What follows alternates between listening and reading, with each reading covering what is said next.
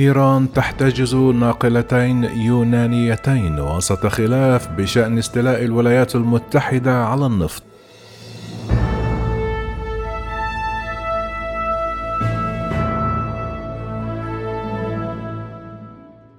احتجزت القوات اليونانية ناقلتين يونانيتين في الخليج يوم الجمعة بعد وقت قصير من تحذير طهران من أنها ستتخذ إجراءات عقابية ضد أثينا بسبب مصادرة النفط الإيراني من ناقلة نفط تم توقيفها في الساحل اليوناني. ونقلت وكالة أنباء الجمهورية الإسلامية الإيرانية عن بيان للحرس الثوري قوله إن بحرية الحرس الثوري احتجزت اليوم ناقلتين يونانيتين لارتكاب انتهاكات في مياه الخليج ولم تذكر تفاصيلا أخرى ولم تحدد الانتهاكات المزعومة. قالت وزارة الخارجية اليونانية إن مروحية تابعة للبحرية الإيرانية هبطت على متن السفينة دلتا بوسيديون التي ترفع العلم اليوناني والتي كانت تبحر في المياه الدولية على بعد 22 ميلا بحريا من الشاطئ الإيراني وأخذت طاقمها كرهائن من بينهم مواطنان يونانيان. قالت إن حادثة مماثلة وقعت على متن سفينة أخرى ترفع العلم اليوناني بالقرب من إيران دون تسمية السفينة مضيفة أن كل الفعلين ينتهكان القانون الدولي كما أبلغت اليونان حلفائها كما قدمت شكوى إلى سفير إيران في أثينا.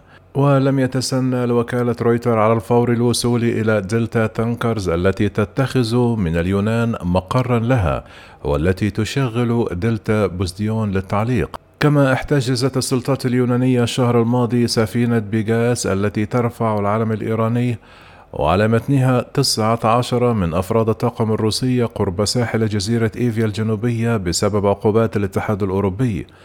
ذكرت وكالة رويترز يوم الخميس أن الولايات المتحدة الأمريكية صادرت في وقت لاحق شحنة النفط الإيرانية المحتجزة على متنها وتخطط لإرسالها إلى الولايات المتحدة على متن سفينة أخرى. في وقت سابق من يوم الجمعة قالت نور نيوز التابعة لجهاز الأمن الدولة الإيراني على تويتر بعد استيلاء الحكومة اليونانية على ناقلة نفط إيرانية ونقل نفطها إلى الأمريكيين قررت إيران اتخاذ إجراءات عقابية ضد دولة اليونان ولم يذكر نوع الإجراء الذي ستتخذه إيران. ولم يتضح ما إذا كانت الشحنة محتجزة لأنها نفط إيراني أم بسبب العقوبات المفروضة على الناقلة بسبب روابطها الروسية. إيران وروسيا تواجهان عقوبات أمريكية منفصلة نقلت وكالة أنباء تسنيم الإيرانية شبه الرسمية في وقت لاحق عن مصدر لم تسمه قوله هناك 17 سفينة يونانية أخرى في الخليج العربي يمكن أن يستولي عليها الحرث الثوري إذا استمرت اليونان في أعمال الأذى. قال التسنيم إن مصادر مطلعة تؤكد على أن اليونان تتخذ إجراءات تعويضية تجاه ناقلة النفط الإيرانية في أسرع وقت ممكن. قال مصدر أمني بحري أن الناقلة الأخرى التي احتجزت يوم الجمعة هي برودنيت وايرور التي ترفع العلم اليوناني. وقالت شركة الشحن بولومبورس التي تتخذ من اليونان مقرا لها لشبكة تويتر أنه وقع حادث مع إحدى سفنها دون الخوض في تفاصيل مضيفة إلى أنها تبذل قصارى جهدها لحل المشكلة. كما صرح متحدث باسم الأسطول الأمريكي الخامس في البحرين أنه على علم بالمصادرة المبلغ عنها وأنه يحقق فيها. قالت وزارة الخارجية الإيرانية أن إيران استدعت يوم الجمعة أيضا مبعوثا لسويسرا تمثل المصالح الأمريكية في طهران للاحتجاج على مصادرة نفط بغاز.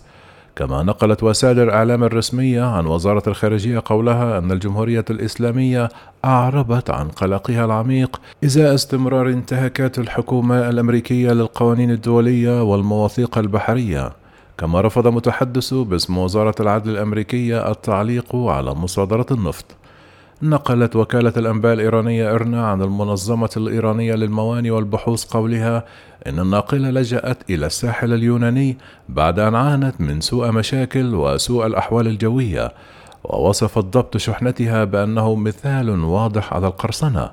فرضت الولايات المتحدة الأربعاء عقوبات على ما وصفته بشبكة لتهريب النفط وغسيل الأموال تدعمها روسيا لصالح فيلق القدس التابع للحرس الثوري.